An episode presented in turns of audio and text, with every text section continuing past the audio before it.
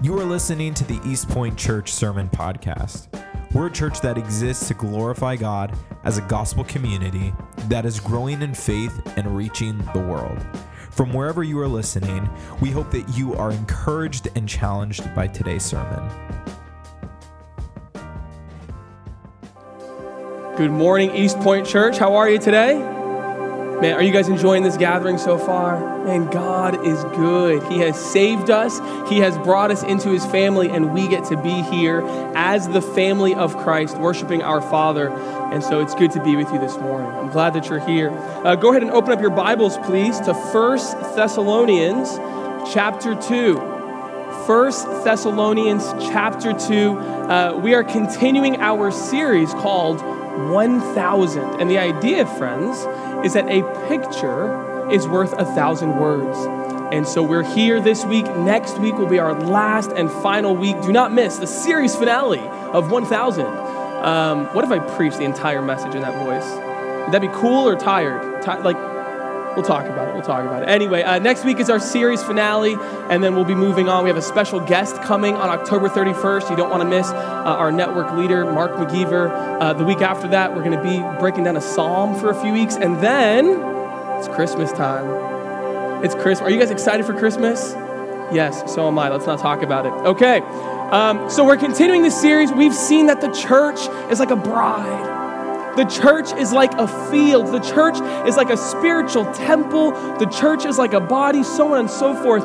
And this morning, before we get to this picture, friends, before we get to the next metaphor in our series, we, in this very room, we need to have a DTR. Raise your hand if you know what a DTR is.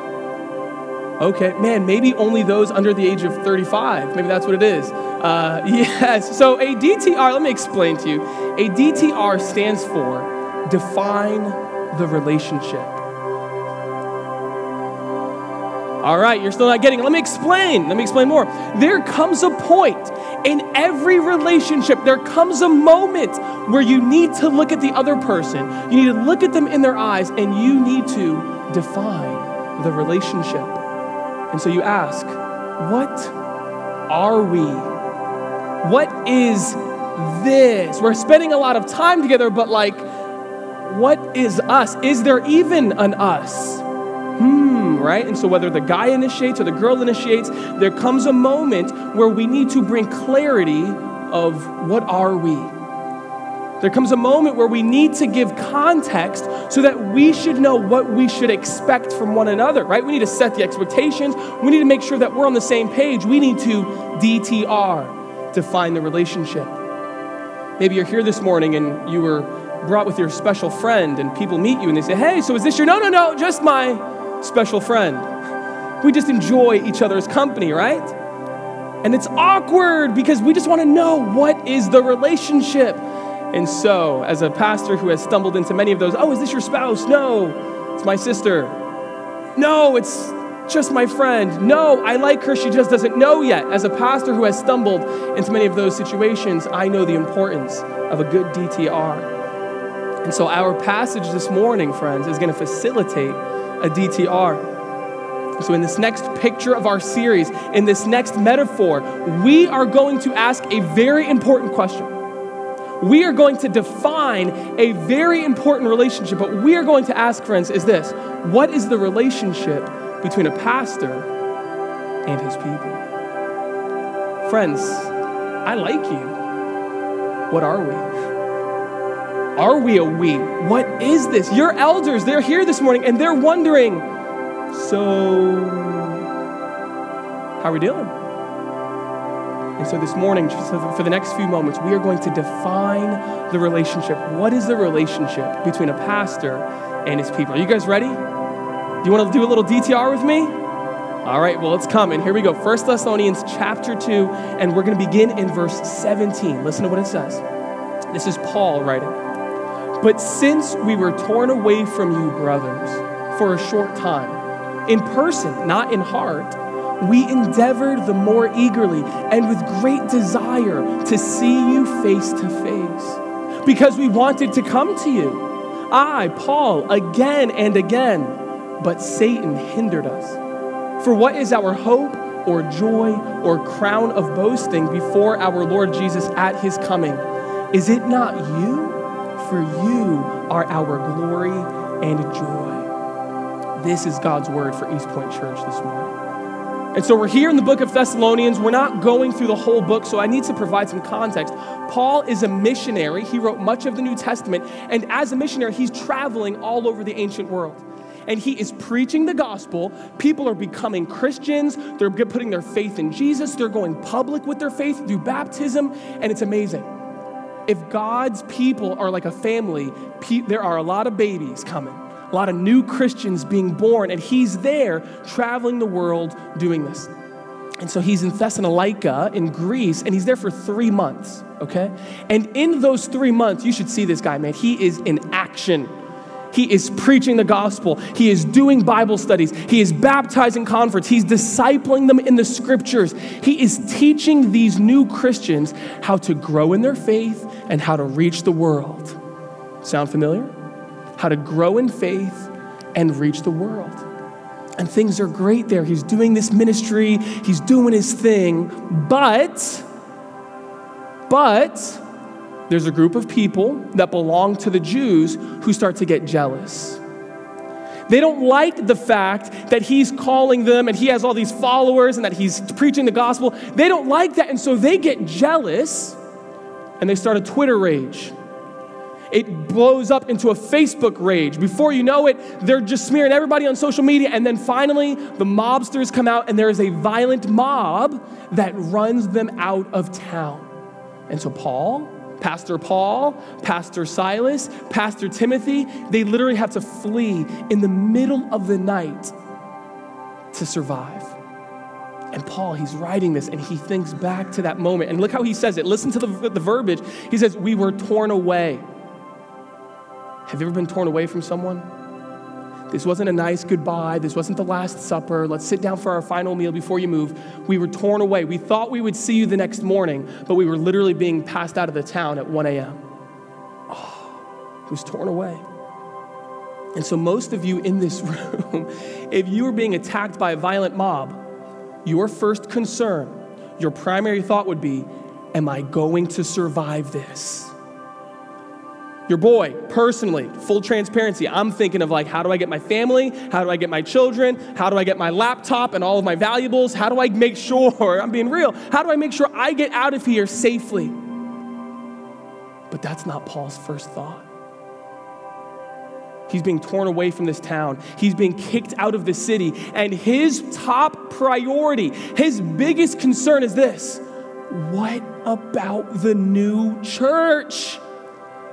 What about the Christians who are in the middle of being discipled? What about those people who are in the middle of our Bible study? What about those new, those, those young men who are learning how to love their wives and their children well? What about them? What about the teenagers who, man, I was just starting to get through to them and ah, and right, just whoosh, ripped away, torn away, and he's nervous. Will they stay standing?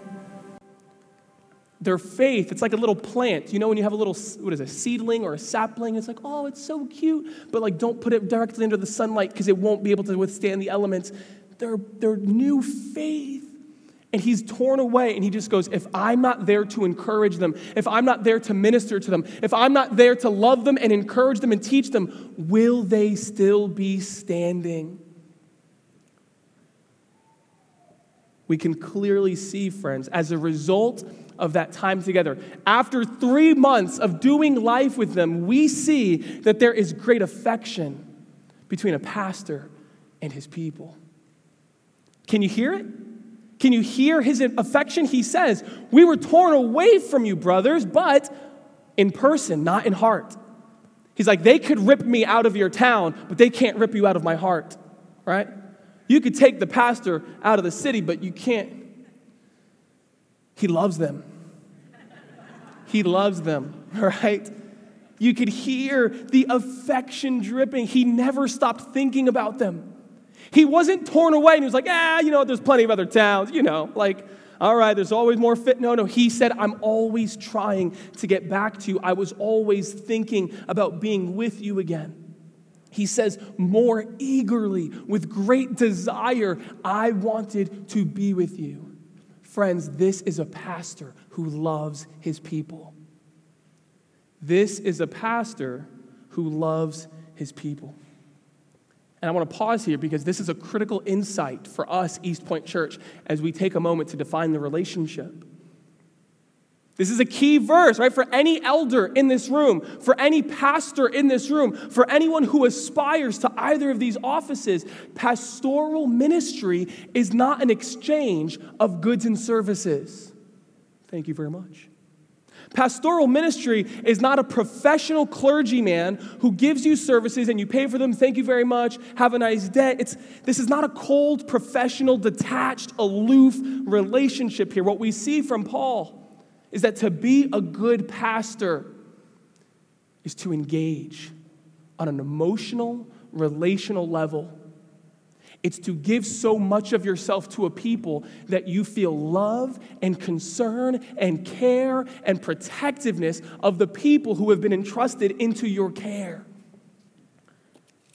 Is it messier? yes.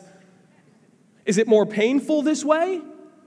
Is it more frustrating at times to put so much of yourself into a people? Does it hurt more to care more? Absolutely. Is there any other way to do it? Absolutely not. Absolutely not. I remember when I was a teenager, oh man, I was, I was talking to this older pastor, and he meant well, you know. He was just trying to encourage me because um, I wanted to be a pastor, you know, and I told him, I want to be a pastor and he's giving me some advice and he's talking about things. And then he, I'll never forget, he said this to me. He goes, Sam, just remember, when you're a shepherd, you can't get too close to the sheep. Okay?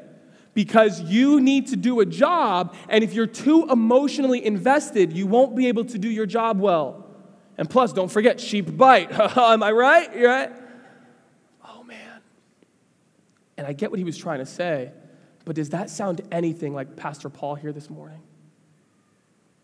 Does that sound anything like what he said earlier in the chapter? Listen what he said. He goes, So, being affectionately desirous of you. I want that tattooed on my body. Affectionately desirous. I'm not sure where I'll put it, but maybe if you have advice, let me know. Affectionately desirous of you. We were ready to share with you not only the gospel of God, but also our own selves because you had become very dear to us. Does that sound like don't t- get too close to the sheep? No. And so we're having a DTR here this morning, friends. Our elders, your pastors here at East Point Church, we are not here just to share a message with you. We are not here just to stand back and to manage an organization. We are here and we are all in with our very lives.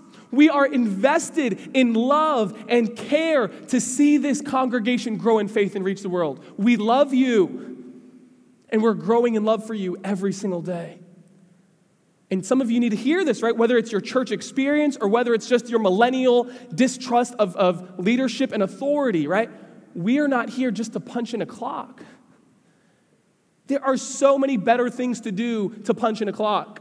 And every elder said, Amen. this is not for a paycheck. This is not because we're bored. The men in this room who carry the weight of eldering are doing this with great affection and great love and great concern and great personal investment because our love and our care and our concern is a small reflection of the love and care of our good shepherd. Jesus loves you. Jesus is your shepherd. Jesus cares for you. He is looking out for your best interest. And we, as elders, we, as pastors, we get to be a small reflection of the love and care of God Himself for you. Friends, there is great affection between a pastor and his people. And this is what we see from Paul, right? There is great affection between a pastor and his people. And we see this here, which means it's even more painful when there's separation, right? At least it's more painful than if he didn't care. It's more painful than if he was like, ah, take it or leave it. But do you know what makes this separation even more painful? It's realizing the cause of that separation. Look what separates them. Look at the next verse. Because we wanted to come to you, I, Paul, again and again, but Satan hindered us. Satan hindered us. And so we know that there is great affection between a pastor and his people. And there is also, there can be painful distance between a pastor and his people. Remember the story. We know that they were separated because of a mob, right? A mob ran Paul and his, and his other pastors out of town, but we learn that there's actually more going on here than meets the eye. Even after that initial riot, even after he was kicked out, he said, Again and again, I was trying to get back there. Again and again, I was trying to do ministry with you. Again and again, I wanted to be with you, but it wasn't happening. And he tells us why. Why, friends? You see it? Come on, we're, we're, we, we're a Bible people here, which means we don't just look to, to the, the microphone and say, Teach me. We say, Nope, fingers, let me see, finger check, ready?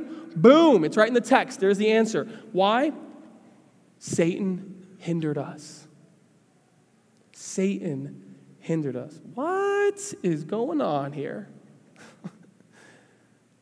when I was in high school, um, it lasted literally all four years, but we got into this like perpetual debate. And maybe you guys have been a part of this debate. Maybe, uh, maybe you still debate it. But we used to love to debate when I was a teenager. What makes a sport a sport? And so we would love to heckle our cheerleader friends, and we would get into these debates about what is a sport and what's not a sport. And, you know, well, sport has to have this. And it just, it was always, you see the cheerleaders get worked up. You know what I mean? Can you do this? And it was like triple backflip, corkscrew, turn, salt. You know, and it was just like, and so they would try to say, no, it's a sport. And then, for some reason, the conversation always ended when they would go, wait a minute, Sam, you're in the marching band. Who are you to talk? And I was like, ooh, you're right, time out. I'm going to end the debate right there. But, you know, as we debated it, we, we always, we always found that a key trait of our definition, a key component of the definition of a sport was someone needs to be playing defense. That's like the key difference between a competition and a sport. We used to like to think that a sport, it means that someone is playing defense. Someone is actively working to hinder your efforts. There's a goalie, there's a defender, there's an adversary, not just a comp- not a competitor, someone uh, directly opposing your effort. That was our definition. If that's the definition of a sport, I'm here to tell you Christianity is a sport. Christianity is a sport. Christianity is not an open goal. Living for Jesus is not an open goal. Friends, there is an enemy of your soul. There is an enemy of Christ. There is an enemy, an adversary who is opposing your growth in the faith and opposing your efforts to reach the world. Christianity is not a walk in the park at our leisure. Someone is playing defense, and we need to be aware of this. Peter tells us this much. Look what he says. He says, Be sober minded, be, my, be watchful. Your adversary, the devil, prowls around like a roaring lion, seeking someone to devour. Someone's playing defense. Be wise. C.S. Lewis, great author, great thinker, he said this way There are two equal and opposite errors into which our race can fall about the devils. One is to disbelieve in their existence, the other is to believe and to feel an excessive and unhealthy interest in them. Most people either overestimate or underestimate spiritual warfare. They believe everything is the devil or nothing is. The devil likes how we overbelieve or how we underbelieve. Just don't Bible believe. Do you believe in the devil? I remember growing up, right? I grew up in a in a, a, Latino culture. My mom is Puerto Rican, and so just part of that culture was like, demonio, right? She'd drop her glass of water. And that was my mom, demonio, the devil made me do it, right? You know, that's how it was, right? We stub our toe, ah, demonio, right? And I remember, like, mom, it wasn't the demon, you're clumsy, right? And then the demon attacked me, you know? Demonio. That's how I learned, man. I learned. You see, we don't want to overbelieve, but we also don't want to underbelieve. We don't want to be like, ah, the devil, I can do whatever. No, there is an enemy of your soul, friends. And we need to be aware of this. We can't be naive. We can't think that, that just growing in faith and reaching the world is a stroll in the park. For many years, for, for de- uh, centuries, Christians called this spiritual warfare, which you can think that's intense or not. The point is, there is a battle. Be clear, this is not a battle between two equal sides. This is not God versus Satan and who will win. It is God and then a little creation called Satan. And this is not like two equal forces, but the devil is there. There's an enemy to our souls. And so we resist the devil, not with flesh and blood, physical weapons. No, our weapons are spiritual weapons. Prayer. Forgiveness. Forgiveness is making sure that the devil doesn't have a root of bitterness to hold on to in our hearts. Our spiritual weapons are the truth. The truth sets us free. There is an enemy of our soul. And so, this is what Paul finds himself up against, okay? Satan is trying to destroy, Satan is trying to undermine the faith of this new church, the mission of these new Christians. Satan's doing that, he says. But here's what's really interesting, and here's this is crazy. We actually get a glimpse into his playbook. Satan, we know Satan is out there. We know that he's playing defense, but he left the playbook on the field. And we picked it up. And we walk into the locker room and we get to see his whiteboard. We get to see Satan's strategy. Look what he does here. The enemy of our soul is hindering something. What is he hindering? He says, We wanted to come to you. We wanted to come to you. Satan is hindering that. Let me explain. If the enemy of our souls, if the enemy of the church is interested in creating distance, interested in creating space, interested in creating separation between a pastor and his people, what does that tell you? If, if the enemy's strategy on the whiteboard of his locker room is separate, distance, destroy affection, get them to be opposed to one another, that tells us that we should probably be on guard against that very thing happening, right?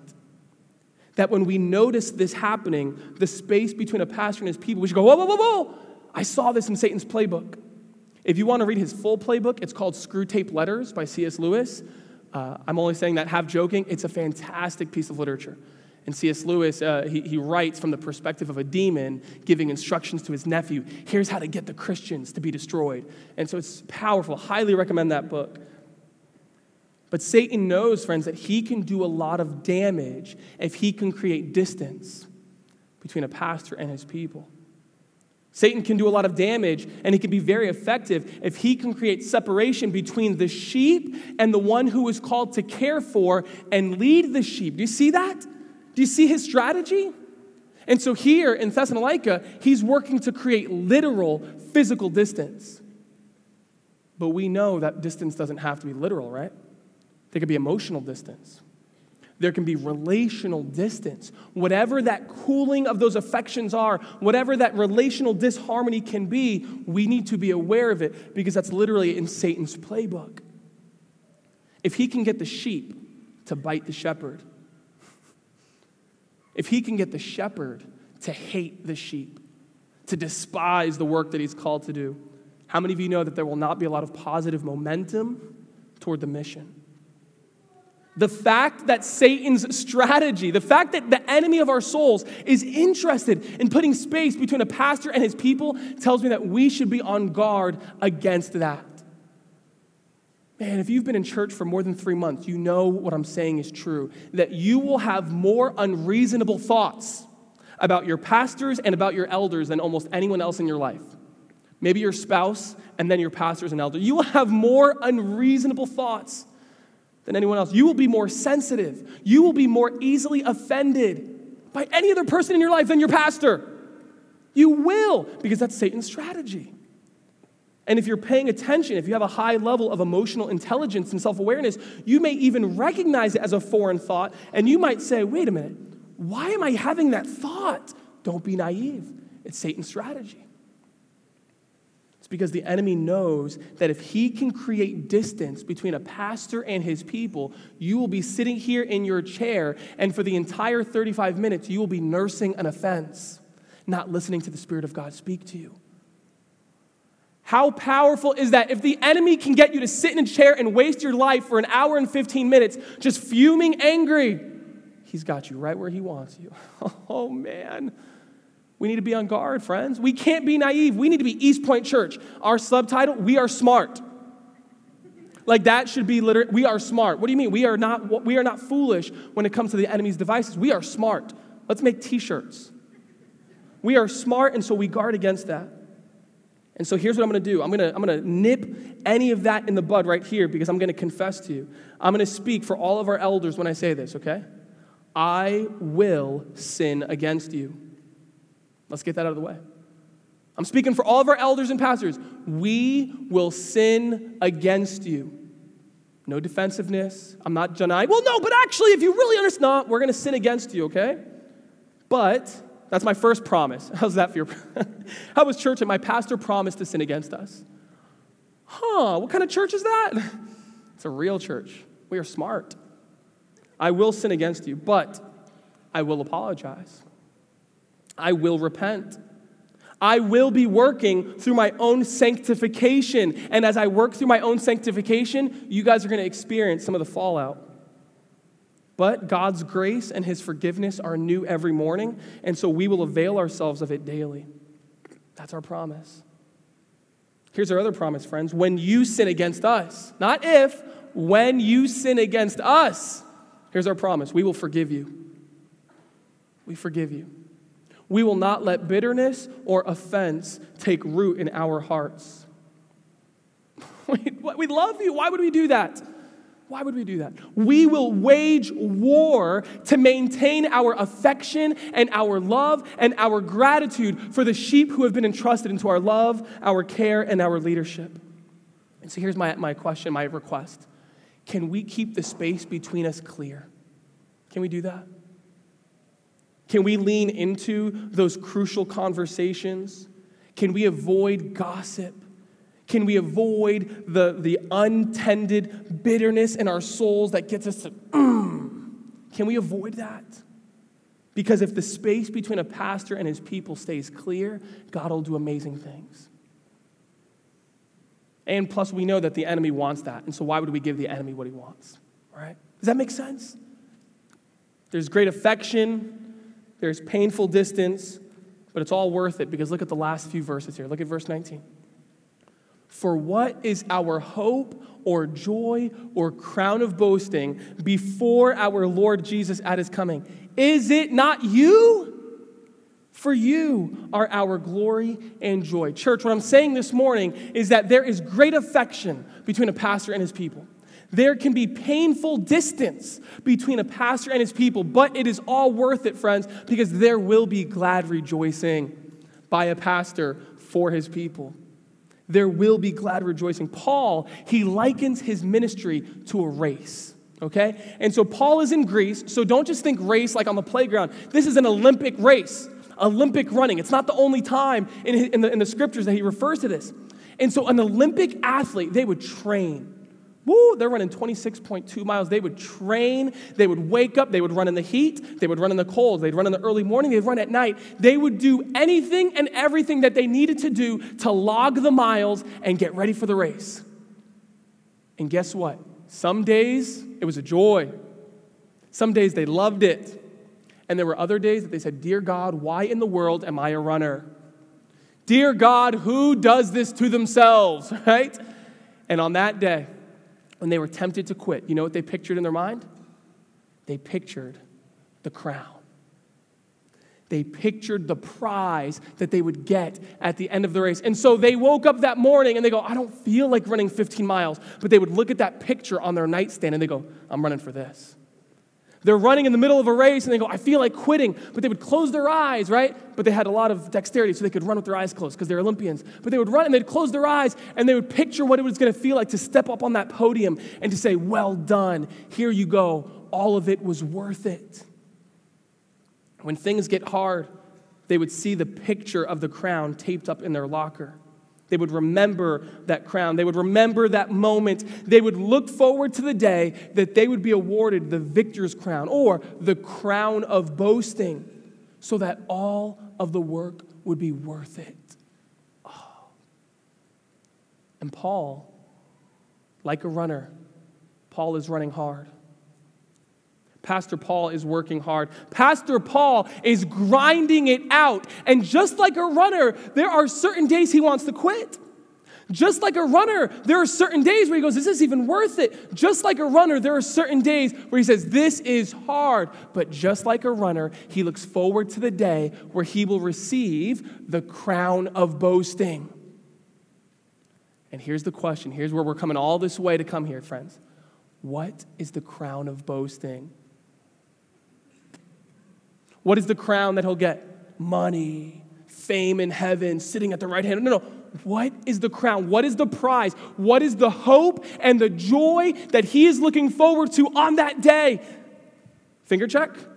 Right in the Bible, look what it says. Is it not you? And here's our next metaphor of the church. Here's the next picture of the church. The church is like a crown. The church is like a crown of boasting. The prize for Pastor Paul is that on that day he will see his people still standing firm in their faith, standing before Jesus. That's his prize. To see those people that he was so concerned for their well being, he's going to see, yes, they were not derailed. Yes, the tribulations did not defeat them. They are standing fast in their faith. They are still serving Jesus. He says, that's my prize. Let me put it to you this way the people's perseverance is the pastor's prize. The people's perseverance is the pastor's prize. Everything that Pastor Paul is doing, everything that your elders are doing, are for the day that you will stand before Jesus, radiant in righteousness, having persevered to the end, not being derailed by the difficulties, but standing steadfast in faith.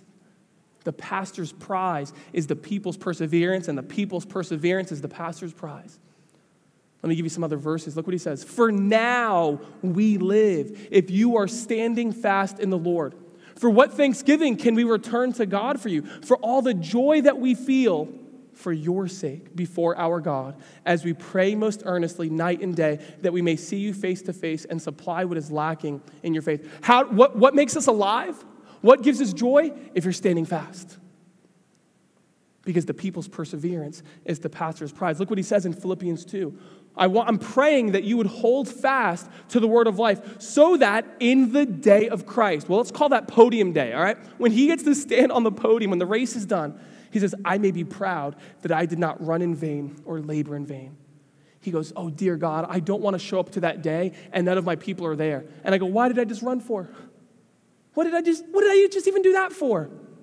But if you read the very next verse in 17, he goes, Even if I am to be poured out as a drink offering upon the sacrificial offering of your faith, I am glad and rejoice with you all. He goes, Even if it was all for nothing, even if I'm the only one that shows up in heaven and all y'all are somewhere else, he goes, You know what? I did it because I love God anyway. The people's perseverance is the pastor's prize. There will be glad rejoicing on that day, friends, by every pastor for his people.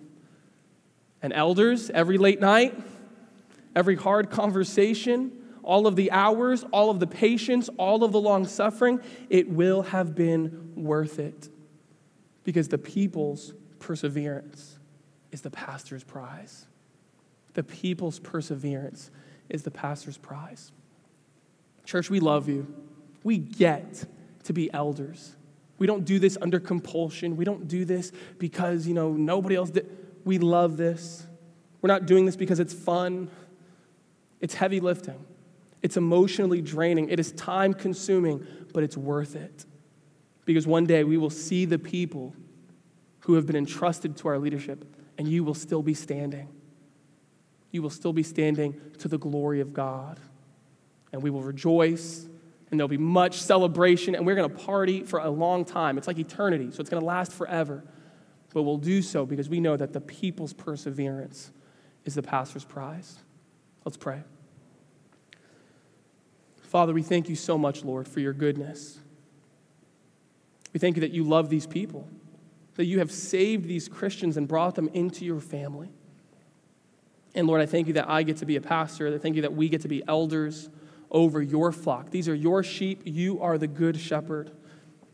And Father, I pray that you would define the relationship here, Lord, that you would keep things clear between elder and congregant, between sheep and shepherd, so that you, Lord, would continue your work in this church. And so, thank you for this picture, Lord. Thank you for the call to endure. Thank you, Lord, for the great love and affection that can exist in a church. We pray, Lord, that East Point Church, that it would not just be a smart place, but it would be an affectionate place, that we love our pastors and elders, that we love each other to the glory of God. We thank you for this time in the Word this morning, Lord, in Jesus' name. And the church said, Amen. You can stand with us.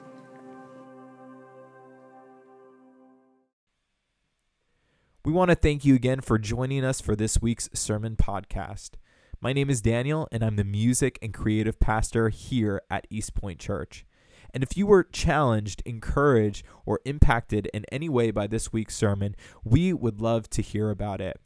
It's your stories that encourage us and what we do, and we just want to celebrate what God is doing in your life. So you can go ahead and share with us at podcast at epeaston.com. Also, make sure that you subscribe to our channel to stay up to date with the latest sermons. Have a great week.